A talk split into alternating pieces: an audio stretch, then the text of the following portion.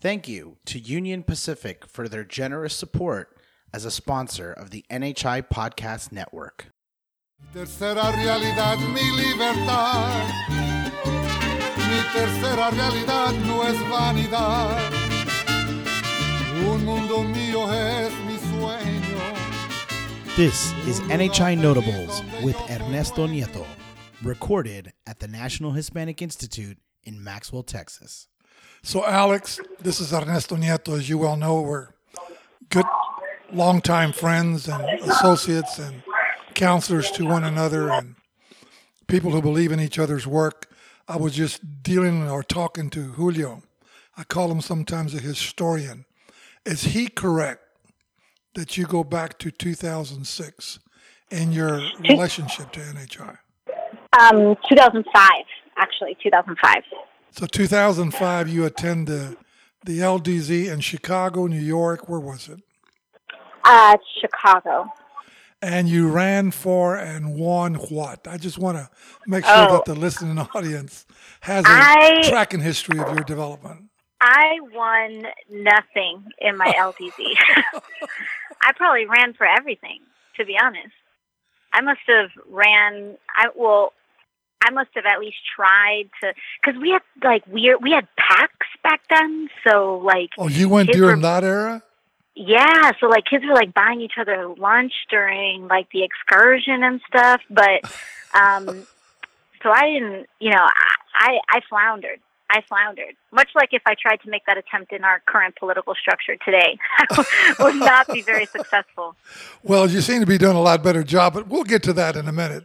I guess what I'm trying to figure out is what was your experience and how would you summarize that first public experience called the LDZ and why was that important to you? Um, I think what was so special about my LDZ experience was that I was really good at not getting discouraged. And, um, you know, sometimes I feel like I can even learn, like, me present day can learn from me back then, 15 year old me, because I think about, like, I probably ran for so many things. I like, I, you know, whatever I ran for, I didn't win. And then I went to the house and I ran for speaker and I didn't get speaker. And, um, but like none of it fazed me. Like losing so much just didn't faze me in my LDZ. Um, I eventually got, you know, most promising leader, uh, in my, in my LDZ. But I think, you know, a lot of it in that experience probably went back to that attitude of like, okay, well, this is not working. Let's adapt. Okay, this is not working without, you know, getting demoralized. And so, um, you know, I think that was pretty, pretty cool of 15 year old me. And I, I kind of, I feel like I kind of lost that edge a little bit for a while. I would get discouraged at, at failures, but I'm working on getting back there. Well, just kind of an interesting question.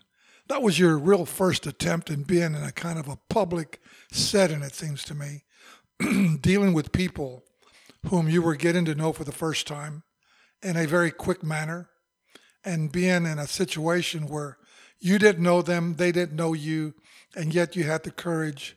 And the reason I use that word very specifically, I'll come back to it, to go ahead and prevail and learn from the experience of doing. Was that generally what you got out of it?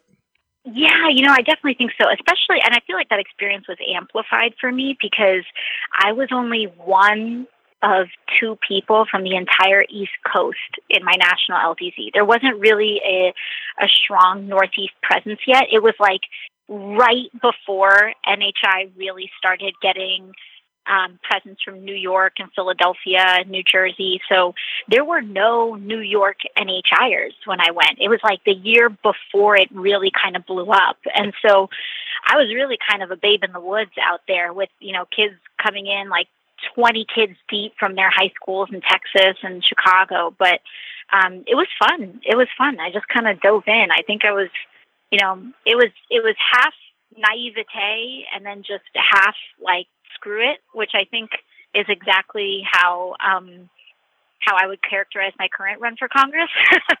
so um, yeah, Well, I, I- don't know that it would be screw it as much as it would be courage.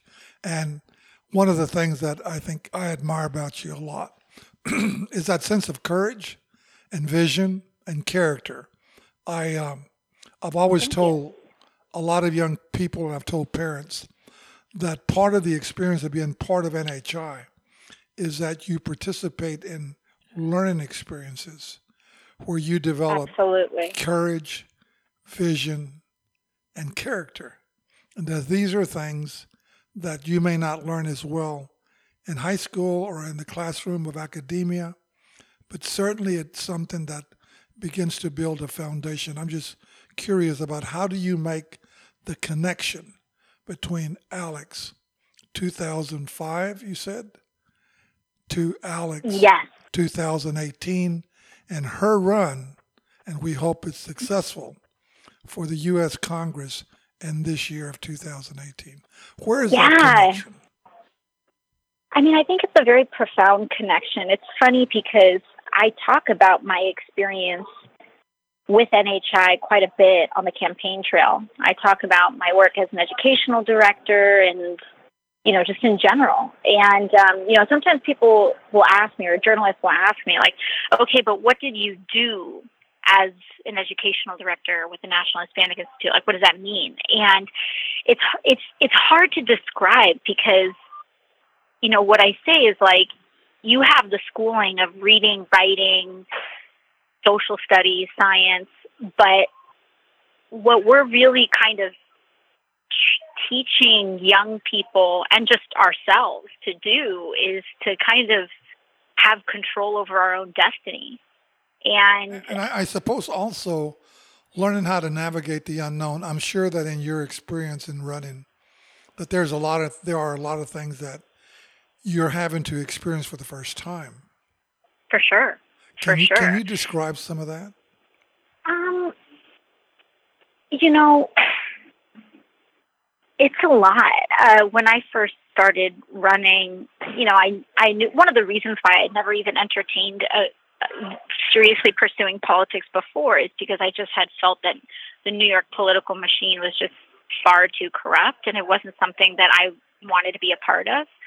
Um, and so when I thought about running, I basically had to say, okay, well, if I'm going to do this, I need to basically run like no one else has ever run before in the state of New York.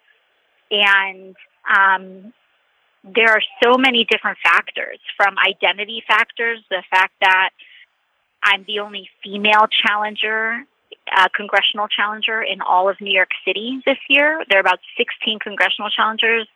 I'm the only female. I'm probably one of the only Latinas. Um, there's a whole like, like I really had to run in a way that was fully expressive of who I am, and my campaign had to be that too. And there's so many. There's social dynamics you navigate. There's basically like the challenge of building power where there has never where no one's bothered to build power before um, is something that we're doing and we're doing it without corporate money which is highly unusual in new york city politics and so you know the details don't always you know the the, the devil is in the details but on a broad stroke it's we're really just doing things that no one else has done before and I was always kind of, I think, I feel like I was always kind of confused by the word navigate because navigate sometimes implies finding a right direction. And I never know if what I am doing is the quote unquote right thing to do. But I just know that my choices are true to who I am. Okay. And that is how I personally have come to navigate myself. And I found that NHI helped me so much in that because NHI helped me develop my who I am and be confident in who I am. And I really learned that when I am trying to navigate myself by what I think is right by external standards, I almost never do well. But when I navigate and make decisions based on what I what feels like the right thing to do for me, or the smart thing to do for me, or the cap- something that I'm capable of doing, then it usually ends up well. Well, it's and almost that's sounds basically what I've been doing. it, it almost sounds like being true to thyself. It absolutely is. And, it absolutely and, is. And and I think you're talking about how you build your character as a result, and how you you you begin to craft your values and your outlooks and your sense of worth and value. I, I'm going to take you a little bit into the deep end, not because of anything else, but just so that we don't make this just a, a, facts and figures conversation. Yeah. So that we can explore thinking, and I think you know me well enough that that's something that I enjoy very much. I, I would. I'm just very curious how this experience of being a U.S. congressional contender, which, by the way, Alex, you know all of us here at home, NHI headquarters, just value you and love you very deeply, and we're wishing you all the best. But let's just get oh, thank you. beyond you being a member of our family. How all of this resonates when I talk about things like how have your power relationships, how has your social coding, and how has your cultural coding been altered as a result of this experience? Well, I mean, it's a big question because it's so it, it digs so deep. Um, well, let, let, me help out in this way, just so that I can at mm-hmm. least begin to pinpoint it a little more. Uh, in terms of in terms of power relationships, you know, we go into situations where there are dominant societies and more submissive societies, or we tend to perceive, you know, the person you've been running against has been traditionally seen as the superior power. And here you are, you're entering that playground of politics, and you're essentially challenging someone who's been accustomed to that power.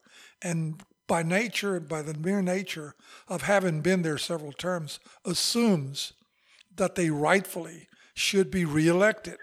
And right. here comes Alex Ocasio Cortez who is having to redefine that power source. How do you feel about that?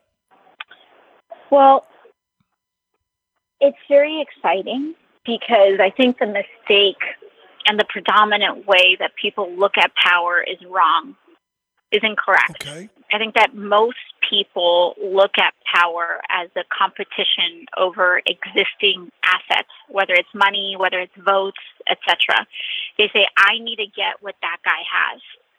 Okay, and well what we've done very differently is build our own spaceship, to use your to use your words.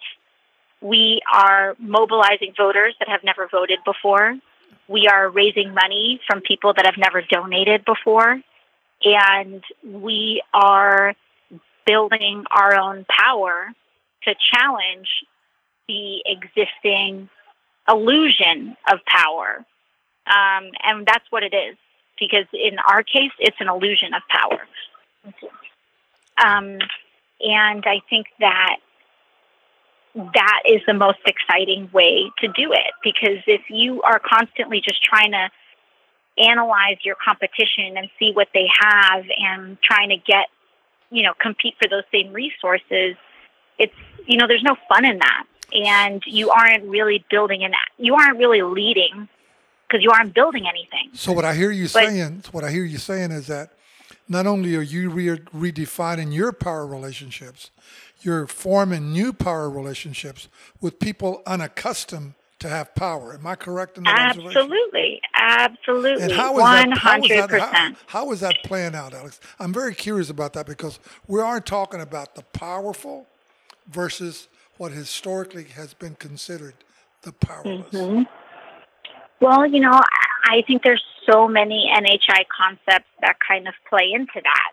So, one is it's funny that, that you kind of started this interview off with the, with the theme of courage because the one of our slogans on the campaign is the courage to change. Okay. And a big thing that big way that we mobilize people is saying that things can be different for us and the future can be ours if we believe that we can make it happen. So you've got elements of poof, you know, proceeding only on faith Absolutely. there. Um, but what we do is exactly what NHI teaches us to do is to paint a picture and have a vision for the community as to what we can accomplish together and then use that as the emotional, spiritual, political rallying point to organize individuals to take control of their collective destiny. So so basically and, you're you're you're molding something that may not have existed yeah, prior to yeah, totally. and it's emerging and it gives people a sense of common vision and common cause. It seems to me you're saying that and that it's not necessarily in competition what's with what's been there, but it's building its own strength, its own energy source. Am I correct? A hundred percent. You're a hundred percent about that. Hundred percent correct. And now for a quick break.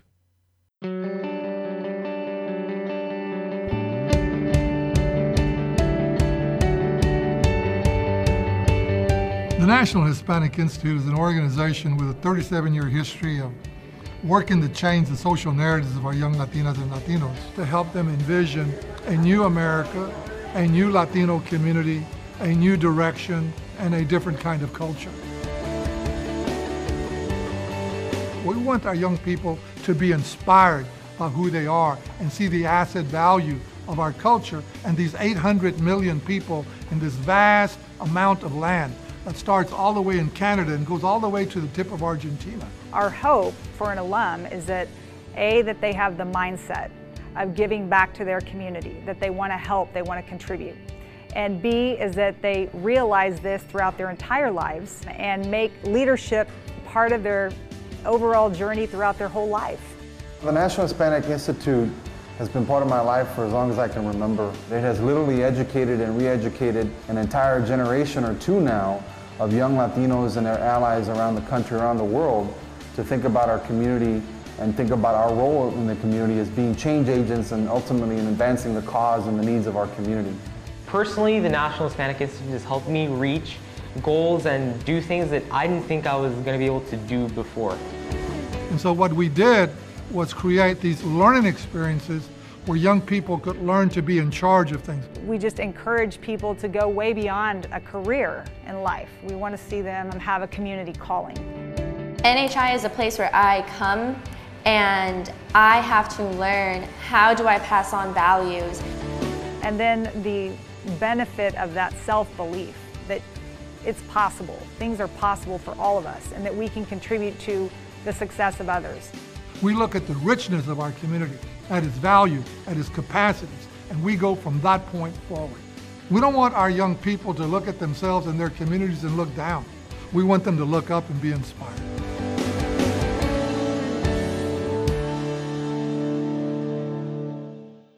And now back to the conversation. And so, tell me a little bit about what kind of character it takes to ensure that that occurs, because character infers values and beliefs, deep seated beliefs, and the way in which you treat people and get treated back. It's not a I'm above you and you're above me, or you're. Uh, how, how, how is the character part of your campaign forming itself? Well, I think that at the core, we are radical. That's a good and word. That is a word and it is a way of life that so many people are afraid of. You know, we, we have been conditioned to think that half measures and half steps are somehow more informed courses of action. But when it comes to certain things, I really, truly disagree. I think that we have been able to do what we've done. You know, just just today we crossed 20,000 followers on Twitter, 10,000 in our Facebook audience. We're, we're at several more thousand on Instagram. But again, the re- this revolution is not just digital, it's physical. And the way we do that is through showing radical love, radical courage, radical integrity. I'm not saying I'm going to take less lobbyist money than the other guy. I'm going to say I'm going to take no lobbyist money. And when we know what the correct course of action is, the thing that makes us different is that when we know in our hearts and in our minds what the correct course of action is, we commit to it a hundred percent. We don't commit to it fifty percent. We don't commit to it thirty percent. We commit to it a hundred percent. We'll debate, we'll have conversation, we'll have, you know, we'll we'll discuss what the right thing is, but once we decide what that right thing is, we go hundred percent in that direction. Because what people need now more than ever before is a little moral clarity and a little moral and political courage. And we're unafraid to be that option for people. And I think that contrary to what many people would think, that that would be polarizing, it's actually very uniting well, because I, people I, I, feel heard. Yeah, I don't think it's just uniting. I think it's reassuring. You know, if if there's something that I am very very concerned about is losing our democracy in the pure sense of a democratic way of life where we can find ways of being dis- of disagreeing without being disagreeable, without declaring sides, without being just totally polar opposite and a you know with the intent of hurting people's feelings because we feel like our views are better than theirs or they feel like their views are better than ours. It, it seems to me that our nation is hungry for a different form of politic. Would you agree with that? I do. You know, one of the biggest compliments that I get on the campaign trail is actually from people who are Republican or independent or otherwise disagree with me. Because I have people coming up to me and say, you know what? I don't necessarily agree with all of your stances, but I trust you. I trust you to be actually listen to our community, and I trust the integrity of what you're doing, and I trust that you're going to do your best to do right by us. And I think that's a beautiful thing because we get people from all across the political spectrum who support what we're doing and support our campaign because the right thing isn't always left or right. And especially because right now in our politics, our problems are not left and right, they're top and down. And we're one of the only people that are that are that have unapologetic advocacy for working class Americans, poor Americans, middle class Americans. And we're unafraid to, to call a spade a spade either. Well, are, are we at that point in our development as a society where a new form of politic is needed and maybe hopefully emerging? I, I, I personally, I think I said it earlier, I feel a sense of desperation for what I want to believe in. Uh, I feel like we have flipped into a very hierarchical, authoritarian type, one rule all kind of politic. And I feel very threatened by it and and I see that your your way of conducting yourself begins to broaden the base and is driven by a different set of beliefs and certainly a different vision. I wanted to there to steer you in a different direction now. I wanted to find out what you think the opposition may be thinking of your politics.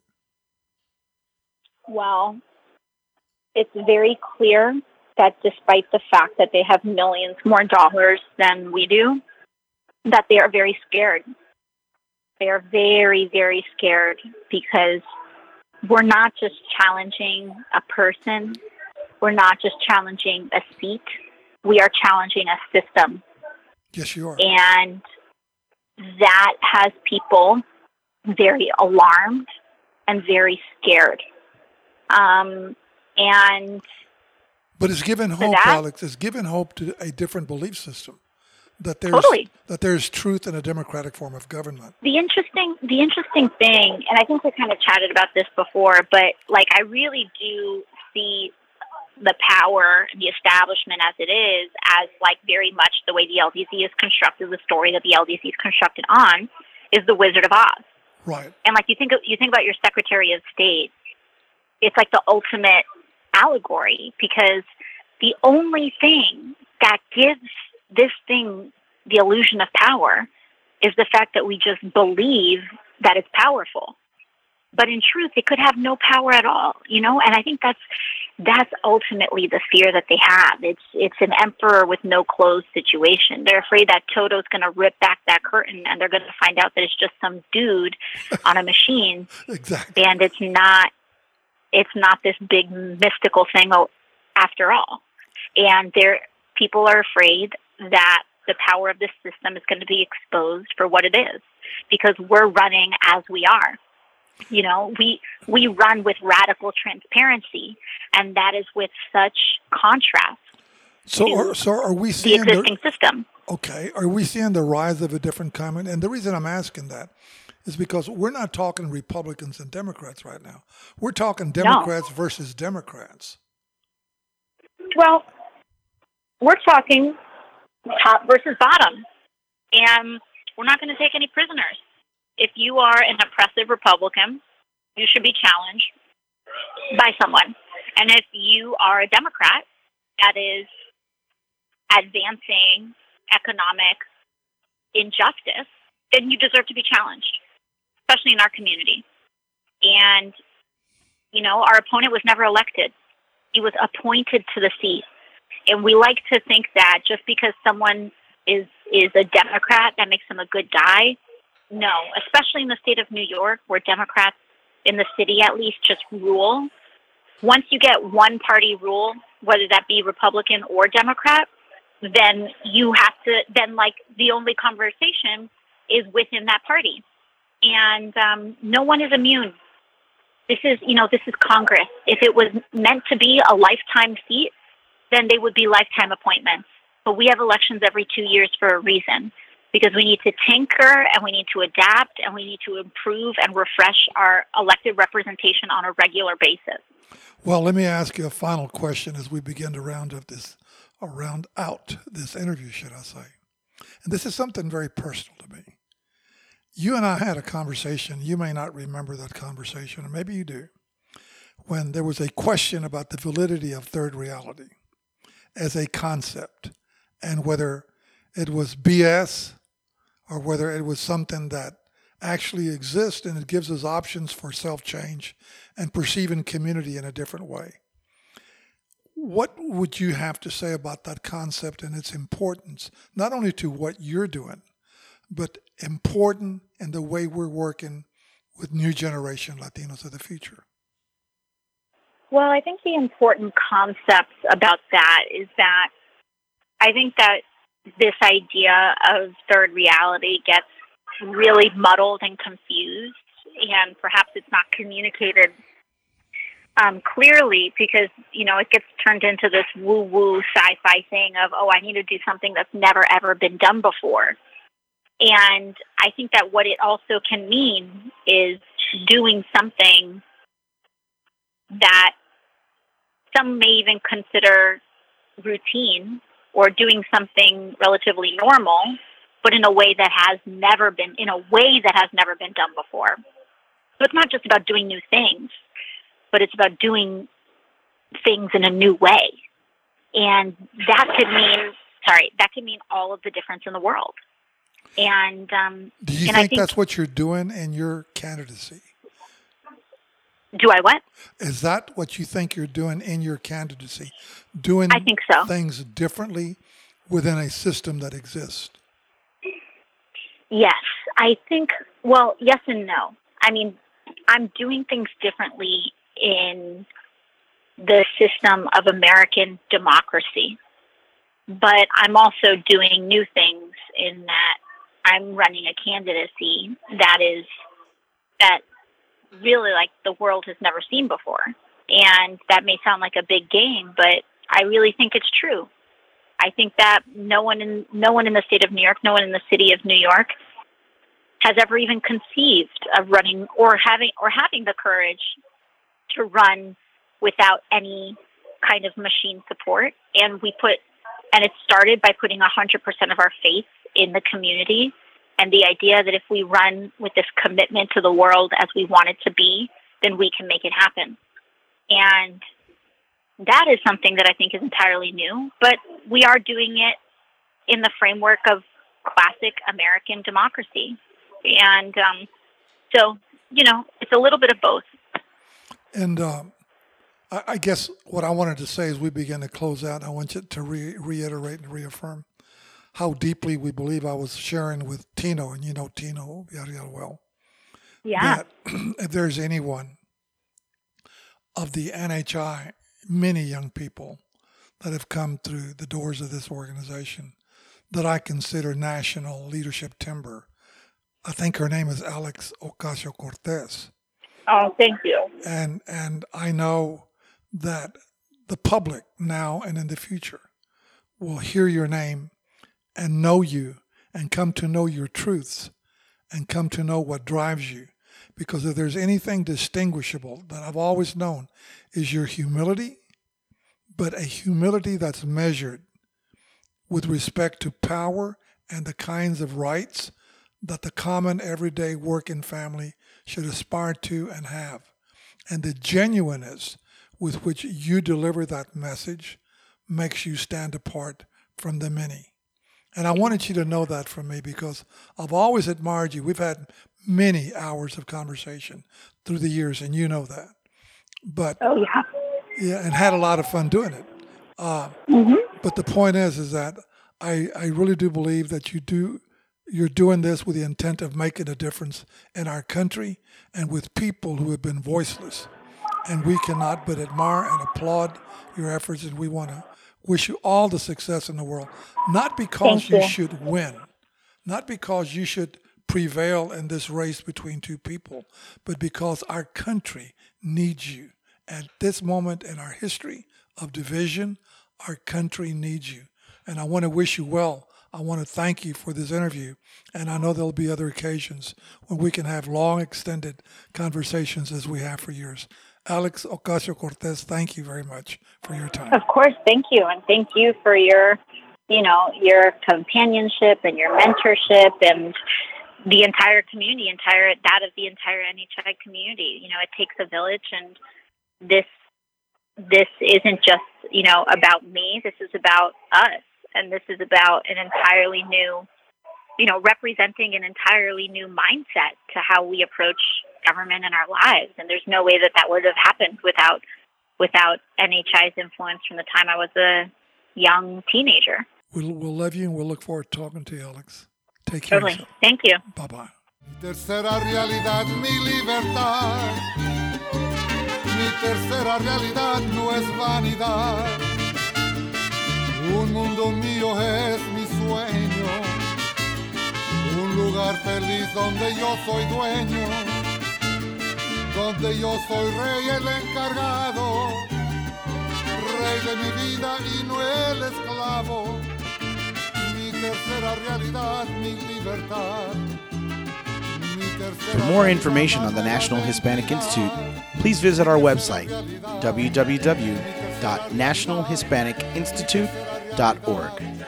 Call us at 512 357 6137. Find us on Facebook at NHIHQ or on Twitter, NHI underscore news, and at Instagram and Snapchat, NHI underscore news. Thank you to Union Pacific for their generous support as a sponsor of the NHI Podcast Network.